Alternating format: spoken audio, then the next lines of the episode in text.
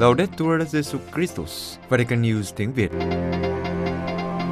Radio Vatican, Vatican News tiếng Việt. Chương trình phát thanh hàng ngày về các hoạt động của Đức Thánh Cha, tin tức của Tòa Thánh và Giáo hội Hoàng Vũ được phát 7 ngày trên tuần từ Vatican và Roma. Mời quý vị nghe chương trình phát thanh ngày hôm nay, thứ năm ngày 15 tháng 7 gồm có Trước hết là bản tin kế đến là sinh hoạt giáo hội. và cuối cùng là lời nguyện lạy Chúa con đây.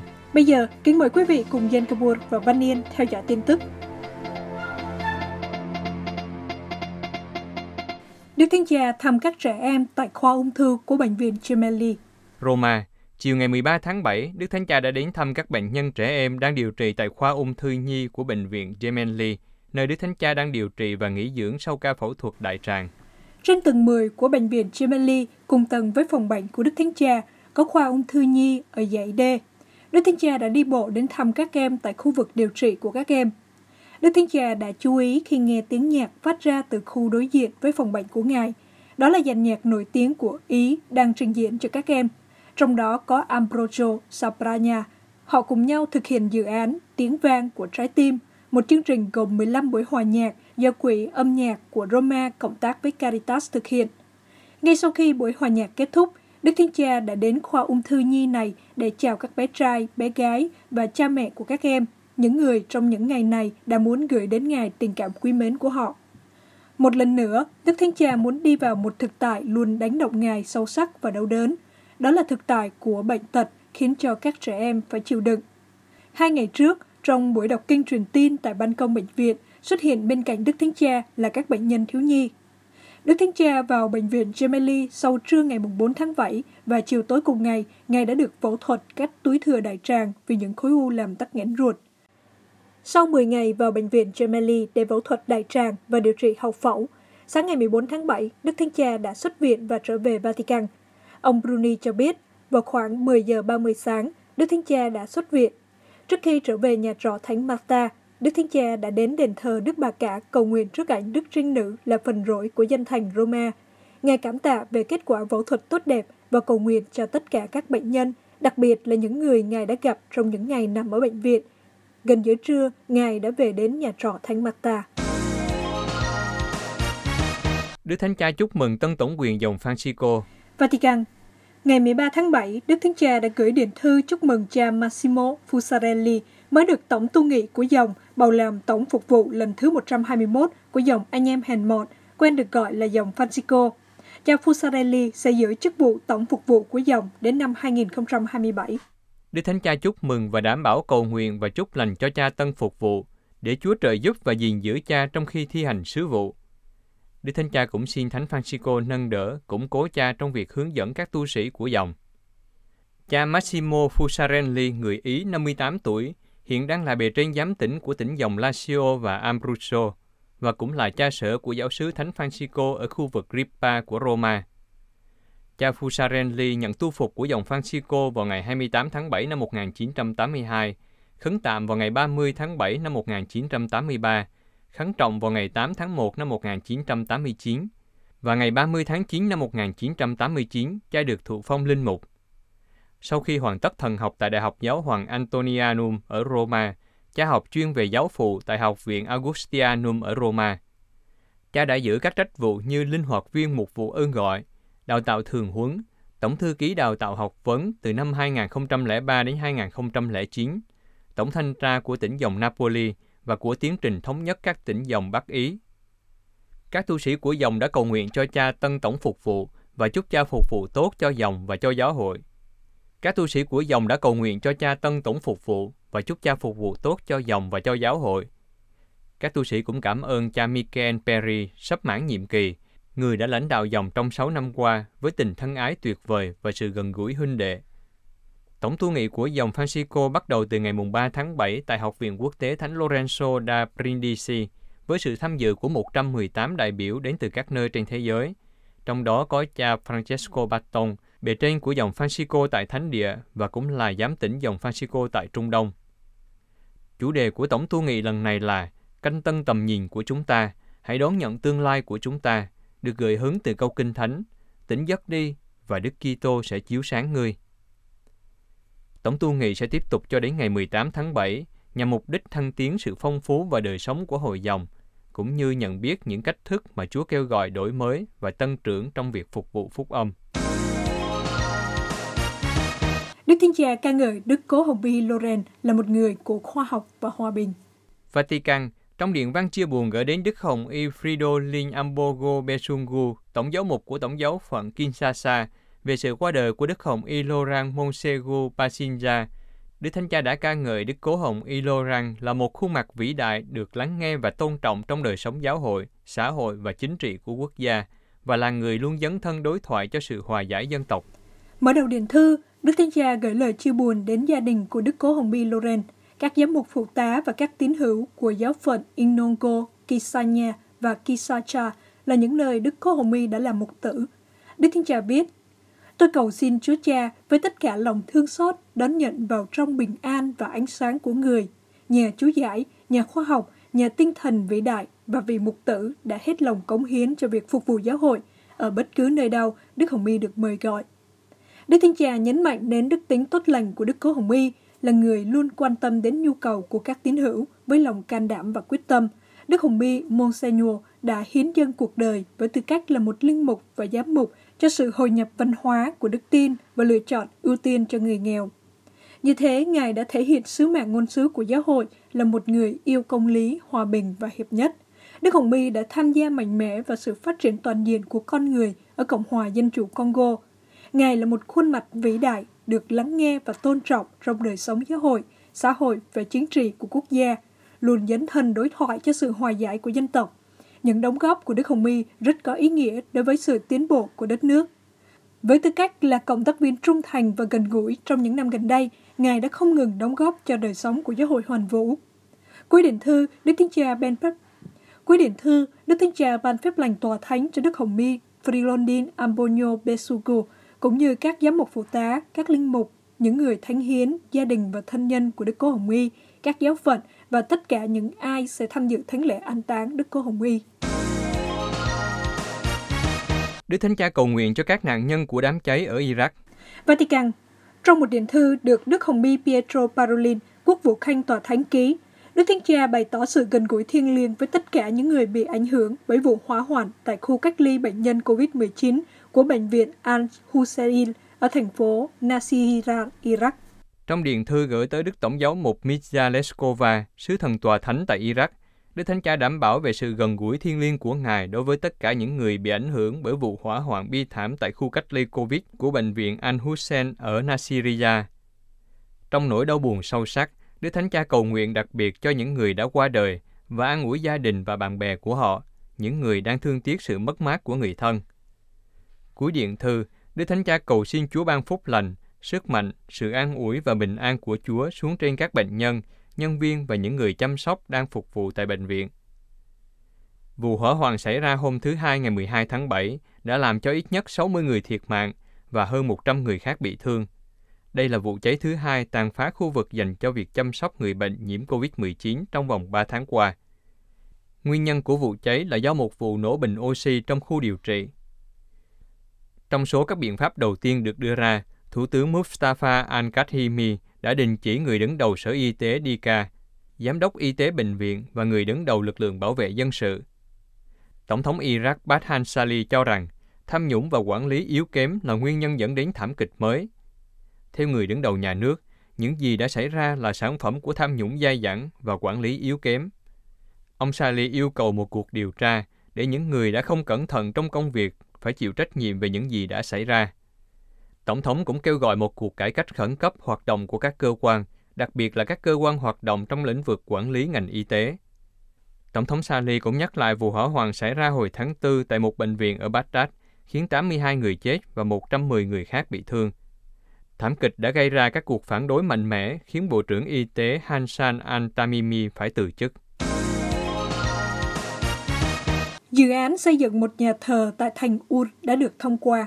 Baghdad Tại thành Ur của người Kande, thủ phủ Dika của Iraq, một nhà thờ và một phòng dành cho việc đón tiếp khách hành hương từ Iraq và khắp nơi sẽ được xây dựng. Đây là dự án và cũng là giấc mơ đã được kỹ sư Adol Futihi Butenma Katalma trình bày trong những ngày gần đây với Đức Hồng Y Louis Raphael Sacco, thường phụ công giáo Kande. Theo tòa thường phụ Kande, kỹ sư người Iraq đã trình bày dự án như một sự dân tặng của ông, cung cấp các quỹ cần thiết cho việc thực hiện nó. Đức Thượng Phụ đã khuyến khích và chúc lành cho sáng kiến này. Ngài cũng đã đề nghị cung hiến nhà thờ cho Ibrahim al-Khalil Abraham, cha của những người tin, và phòng đón tiếp khách hành hương sẽ được mang tên Đức Thánh Cha Francisco. Một điều quan trọng khác cũng đã được nhấn mạnh trong cuộc gặp gỡ giữa kỹ sư Boutros Katemar và Đức Hồng Y Sako là việc Thủ tướng Iraq Mustafa al-Kahimi đã chấp thuận dự án xây nhà thờ và phòng đón tiếp khách hành hương. Sau khi được Đại Ayatollah Ali al-Sistani tiếp đón, ngày 6 tháng 3 năm 2021, Đức Thánh Cha đã có bài diễn văn tại đồng bằng Ur của người Kande, một trong những khoảnh khắc quan trọng của chuyến tông du đến Iraq của Đức Thánh Cha. Một sự kiện được chia sẻ bởi các đại diện của các cộng đoàn đức tin hiện diện trong cả nước, diễn ra như một dấu chỉ của phúc lành và niềm hy vọng cho Iraq, cho Trung Đông và toàn thế giới. Trong bài diễn văn, Đức Thánh Cha đã nói rằng, trước quảng trường này, tại nơi ở của Abraham, cha của tất cả mọi người, Ngài cảm thấy như được trở về nhà. Đức Thánh Cha nhắc lại hành trình của Abraham từ Ur đến đất hứa được ví như con đường mà tất cả những người tin và toàn thể gia đình nhân loại được mời gọi hoàn thành. Đó là việc vượt qua bóng tối của thời điểm hiện tại và chào đón giấc mơ của Chúa. Toàn thể nhân loại được hạnh phúc. Và hôm nay chúng ta, người Do Thái, các Kitô hữu và người Hồi giáo cùng với các tôn giáo khác tôn vinh cha Abraham bằng cách làm như Abraham. Chúng ta ngước nhìn lên bầu trời và bước đi trên mặt đất. Vào thứ Bảy ngày 8 tháng 5 vừa qua, hàng chục người thuộc các giáo hội Kitô khác nhau từ khắp nơi trên thế giới đã đến thăm Ur của người Kande. Các Kitô hữu đã cùng nhau cầu nguyện tại nơi ở của Abraham trong một cử chỉ mang tính giáo hội và đại kết với hy vọng dòng người hành hương sẽ sớm bắt đầu lại và phát triển trong khu vực đó. Giáo hội Cuba đồng hành với người dân trong cuộc biểu tình đòi tự do. La Habana Trước sự đàn áp bạo lực của chính phủ đối với các cuộc biểu tình ôn hòa đòi tự do của người dân, Giáo hội Cuba đã đồng hành và lên tiếng bênh vực quyền của những người biểu tình. Nguyên nhân của các cuộc biểu tình đang diễn ra khắp nơi ở Cuba đều chưa từng có trước đây kể từ năm 1994 về mức độ và sự tham gia là do khủng hoảng sức khỏe và kinh tế. Chính phủ không chịu nhận viện trợ từ nước ngoài. Giáo hội Công giáo cũng đã tham gia vào các cuộc biểu tình chính đáng này.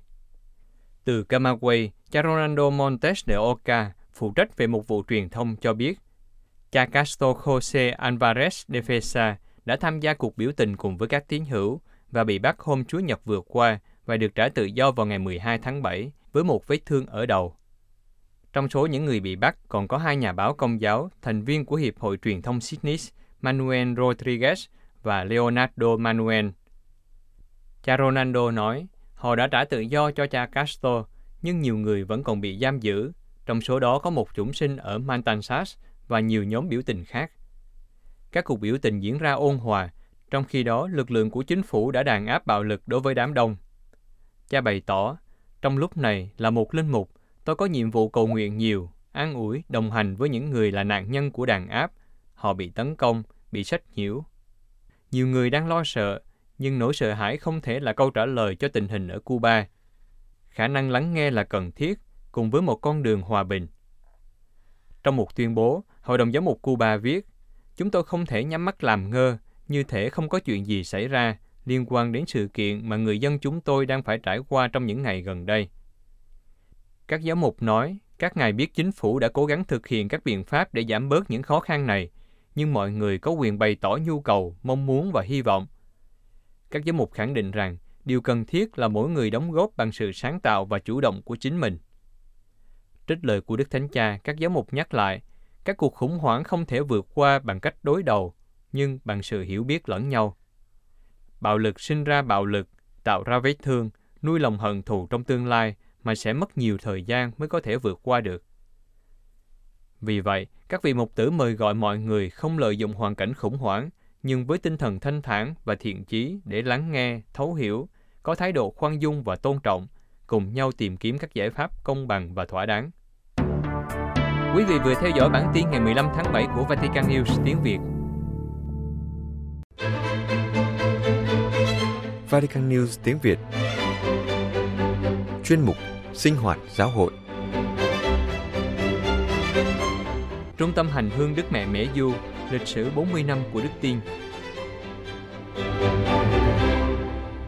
Kính thưa quý thính giả, Medjugorje, Mễ Du nằm tại một đồng bằng màu mỡ dưới những ngọn núi. Đây là nghĩa đen của thuật ngữ Medjugorje. Giáo xứ Mễ Du được ghi nhận từ năm 1599. Sau đó, dưới sự thống trị của Thổ Nhĩ Kỳ, nó đã bị biến mất và được xây dựng lại vào thế kỷ 18. Kể từ năm 1892, giáo xứ được chăm sóc một vụ bởi các tu sĩ dòng Francisco. Đức tin công giáo của dân làng Mỹ Du luôn được coi là không thể lay chuyển. Một cây thánh giá bê tông cao 12 mét được dựng lên vào năm 1933 trên đỉnh núi Krisevac và tồn tại trong Thế chiến thứ hai cũng như dưới thời Cộng sản. Nhà thờ giáo xứ dân kính Thánh Jacobe được xây dựng từ năm 1934 đến năm 1969 và ngày nay vẫn là nhà thờ lớn duy nhất trong cả nước. Đời sống Mỹ Du đã thay đổi từ ngày 24 tháng 6 năm 1981, một buổi chiều đầu mùa hè và ở một nơi hẻo lánh, chính xác là trên ngọn đồi Bobtro, nơi nhìn ra làng Bijakovici, ngày nay thuộc Bosnia và Herzegovina. Các thiếu nữ bắt đầu nhìn thấy một hình bóng phụ nữ sáng chói mà họ xác định là Đức Trinh Nữ Maria.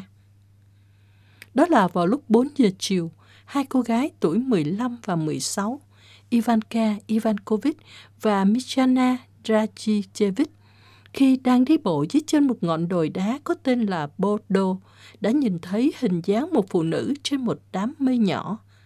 Vì vậy, khi trở về làng, họ đã kể lại với người dân. Vào khoảng 4 giờ rưỡi chiều, họ lại lên đồi và lần này có Vitka Ivankovic, chị họ của Ivanka cùng đi. Ba cô gái cho biết lần này họ lại nhìn thấy hình bóng bí ẩn đó bế một em bé trên tay và ngay lập tức họ xác định đó là Đức Mẹ.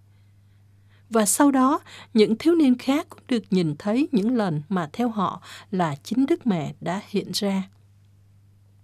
Bắt đầu từ những sự kiện đó và từ những câu chuyện đó, trong 40 năm nay, lịch sử của Mỹ Du đã mở ra trong một vùng đất nghèo nàn, khi đó bị chế độ Cộng sản thống trị. Sáu thiếu niên, tuổi đời còn rất trẻ, nói về những lần hiện ra của Đức Maria, người xưng là nữ vương hòa bình. Thông điệp của Mỹ Du cơ bản là một lời mời hòa giải và sám hối. Với thời gian trôi qua, địa điểm hẻo lánh ở vùng Ban Căng này ngày càng trở nên nổi tiếng trên thế giới với hàng triệu người hành hương đến đó mỗi năm. Với hàng dài người đến xưng tội và chầu thánh thể đông đúc, có rất nhiều câu chuyện hoán cải. Vì vậy, 40 năm được đánh dấu bằng những cuộc hành hương, những sứ điệp, những cuộc hoán cải, sự gắn kết với các bí tích, sự ngạc nhiên và thậm chí là những câu hỏi người ta đã nhìn thấy ở Mỹ Du một lịch sử đức tin với những thành quả đã hiển hiện trong sự thay đổi cuộc sống. Để xác định rõ những lần được cho là Đức Mẹ hiện ra, vào năm 2010, Đức Biển Đức 16 muốn có một ủy ban điều tra quốc tế trong Bộ Giáo lý Đức tin, bao gồm 17 hồng y, giám mục, thần học gia và chuyên gia, dưới sự chủ trì của Đức Hồng y Camilo Ruini. Công việc kéo dài 4 năm và cuối cùng, một báo cáo cuối cùng chưa bao giờ được công bố chính thức đã được chuyển cho Đức Thánh Cha Francisco. Đó có phải là những lần Đức Mẹ thật sự hiện ra không? Đức Thánh Cha vẫn chưa đưa ra kết luận. Trên chuyến bay từ Fatima trở về Roma vào tháng 5 năm 2017, trả lời câu hỏi liên quan đến Mễ Du, Đức Thánh Cha nhắc lại rằng tất cả các lần hiện ra hoặc được cho là hiện ra thuộc phạm vi tư. Chúng không phải là một phần của huấn quyền chung bình thường của giáo hội. Ngài cũng nhắc lại công việc của Ủy ban điều tra phân biệt ba khía cạnh trong những lần hiện ra đầu tiên, khi những thị nhân là những thiếu niên báo cáo nói rằng phải tiếp tục điều tra, về những lần hiện ra được cho là hiện tại, báo cáo có những nghi ngờ. Và khía cạnh thứ ba, cốt lõi thực sự của báo cáo của Đức Hồng Y Ruini, chiều kích tâm linh, chiều kích mục vụ, người dân đến đó và hoán cải, những người gặp Chúa, những người thay đổi cuộc sống, người ta không thể phủ nhận thực tế mục vụ thiêng liêng này. Đức Thánh Cha chú ý đến lòng đạo đức bình dân. Vào năm 2018, Ngài đã bổ nhiệm Đức Tổng giám mục người Ba Lan Henrik Hosek, thanh tra tông tòa và là đặc sứ cho giáo sứ Mễ Du, một nhiệm vụ hoàn toàn có chiều kích mục vụ, tiếp nối với sư vụ của vị đặc sứ của tòa thánh cho giáo sứ Mễ Du và được trao phó cho đức cha Hosek năm trước và đã kết thúc. Phòng báo chí tòa thánh giải thích, sứ mệnh của thanh tra tôn tòa có mục đích đảm bảo sự đồng hành ổn định và liên tục cho cộng đồng giáo xứ Mê Du và của các tín hữu đến đó hành hương, những người có nhu cầu cần được quan tâm đặc biệt.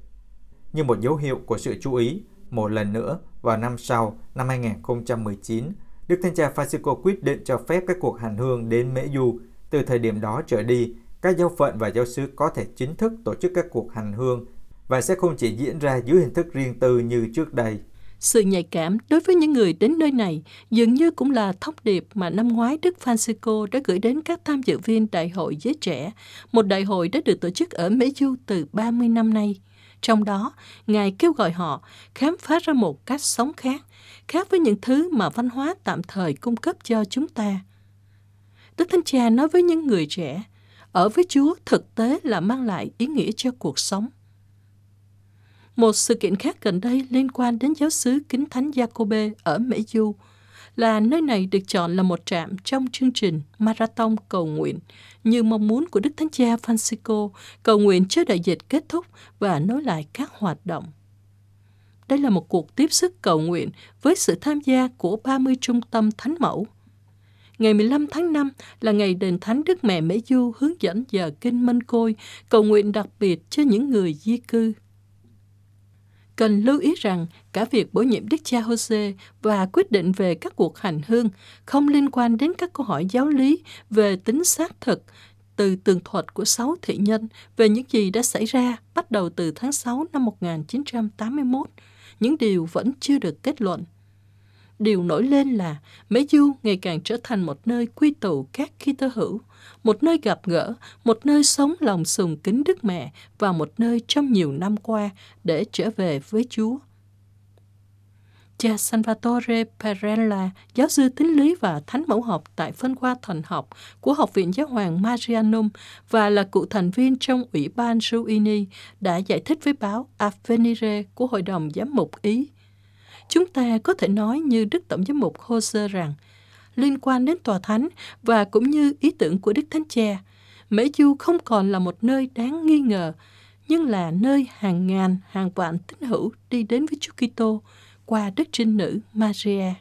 Nhận định về quan điểm của Đức Thánh Cha, vào ngày 18 tháng 6 vừa qua, trả lời phỏng vấn của tạp chí Ốc đảo Hòa Bình của phong trào Mễ Du ở Áo, Đức Hồng Y Christophe Chambon, Tổng giám mục giáo phận thủ đô Viên của Áo nói rằng, Đức Thánh Cha Francisco đã thực hiện những bước đi quyết định đối với Mễ Du và vì điều này, không thể không cảm ơn Ngài. Đức Thánh Cha đã nhiều lần công khai ca ngợi báo cáo của Đức Hồng Y Ruini là rất tích cực và nhấn mạnh sự tin tưởng của Ngài vào những gì trời cao ban cho chúng ta ở Mễ Du. Đức Hồng Y cũng cho biết Ngài coi việc Đức Thánh Cha cử Đức Tổng giám mục Henry Jose làm đặc sứ của Đức Thánh Cha đến Mễ Du là một bước đi quyết định. Nơi này hiện đã được đặt dưới sự bảo vệ của Đức Giáo Hoàng. Trước sự dè dặt của một số người về những thông điệp được các thị nhân truyền lại không có bất cứ điều gì mới, Đức Hồng Y Sombon trả lời rằng bản thân Ngài sẽ lo lắng nếu có điều mới. Nó cũng giống như những bà mẹ luôn khuyên con cùng điều tương tự với những cách thế hơi khác nhau. Ví dụ, con đã đánh răng chưa? Con đã rửa tay chưa? Con đã làm bài tập chưa? Điều này cũng đúng với Mê Du. Đối với Đức Hồng Y, điều quan trọng không phải là luôn mong đợi điều gì đó mới mẻ, mà là mỗi lần chúng ta được nhắc nhở về những gì liên quan đến đời sống Kitô hữu. Việc hàng triệu người trên thế giới đọc hàng tháng những thông điệp như hãy cầu nguyện, hãy ăn năn, hãy hoan cải, hãy làm việc đền tội, hãy lắng nghe con của mẹ. Cảm ơn vì con đã lắng nghe mẹ. Không nghi ngờ gì nữa, là điều gì đó làm chúng ta vui mừng. Dòng người hành hương đông đảo đến Mễ Du, theo Đức Hồng Y, là cảm giác mà mọi người có đối với sự hiện diện của siêu nhiên. Niềm tin yêu của các tín hữu được cảm nhận mạnh mẽ ở Mễ Du là thước đo chắc chắn cho hành trình của giáo hội. Nó cũng tạo nên sức sống của giáo hội và nhắc nhở chúng ta rằng đức tin công giáo trước hết là một biến cố của mối quan hệ. Đức Hồng Y chia sẻ rằng trong chuyến viếng thăm Mễ Du, Ngài cũng cảm nghiệm rằng mẹ Maria thực sự hiện diện. Ngài cho biết thêm rằng Ngài đặc biệt bị ấn tượng bởi tính bình thường tuyệt vời, mà theo Ngài đó là một trong những dấu hiệu rất mạnh mẽ cho thấy Mễ Du đúng đắn, không có gì cường điệu, không đề cao cảm xúc hay tình cảm thái quá. Cũng là giây phút thinh lặng trong lần chuỗi mân côi. Trong đó, một trong những thị nhân đã trải nghiệm sự hiện diện đặc biệt của Đức Mẹ. mọi thứ diễn ra bình thường như tôi tưởng tượng ở Nazareth trong thánh già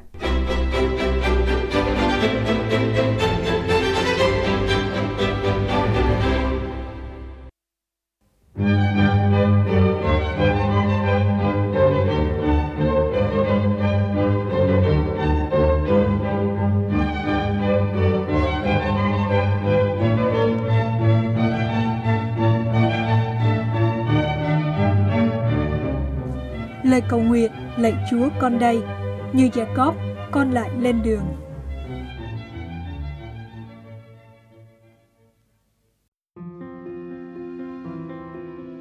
Lạy Chúa, Chúa lại gọi con lên đường.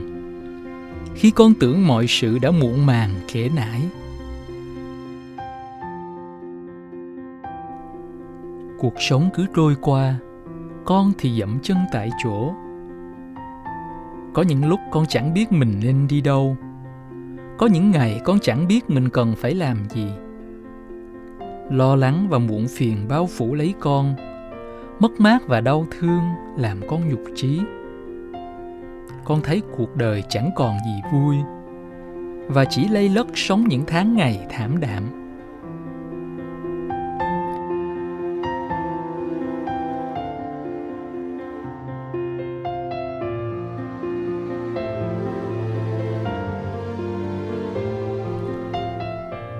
giữa mùa tù động và buồn tẻ của đời con tự nhiên Chúa đến và gọi con đi. Đẩy con lên đường cho một hành trình mới. Chúa bảo con đừng sợ, hãy can đảm. Chúa nói Chúa sẽ chúc lành cho con đường phía trước. Chúa hứa đồng hành cùng con qua những thăng trầm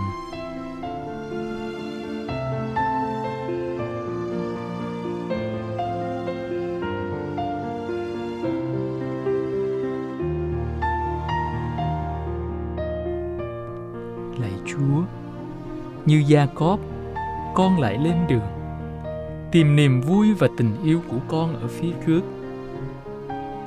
Tương lai ra sao con không biết được. Sóng gió thăng trầm, con không thể hình dung. Nhưng con sẽ đứng lên, sẽ bước đi, sẽ sống.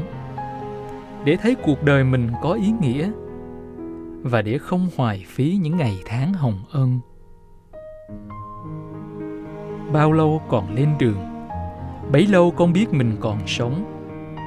Bao lâu còn dám đi về phía trước? Bấy lâu con biết mình còn có niềm tin. Tạ ơn chúa đã đoái thương nhìn đến con. Tạ ơn chúa đã vực con dậy, đã gọi con đi. Tạ ơn chúa đã cho con niềm tin và hy vọng. Xin dạy con gom tất cả để lên đường, đặt trọn vẹn mình vào cuộc chơi với chúa không để sót lại chút gì là phần của riêng con. Xin dạy con bỏ lại tất cả để ra đi. Với niềm tin, có chúa là có tất cả.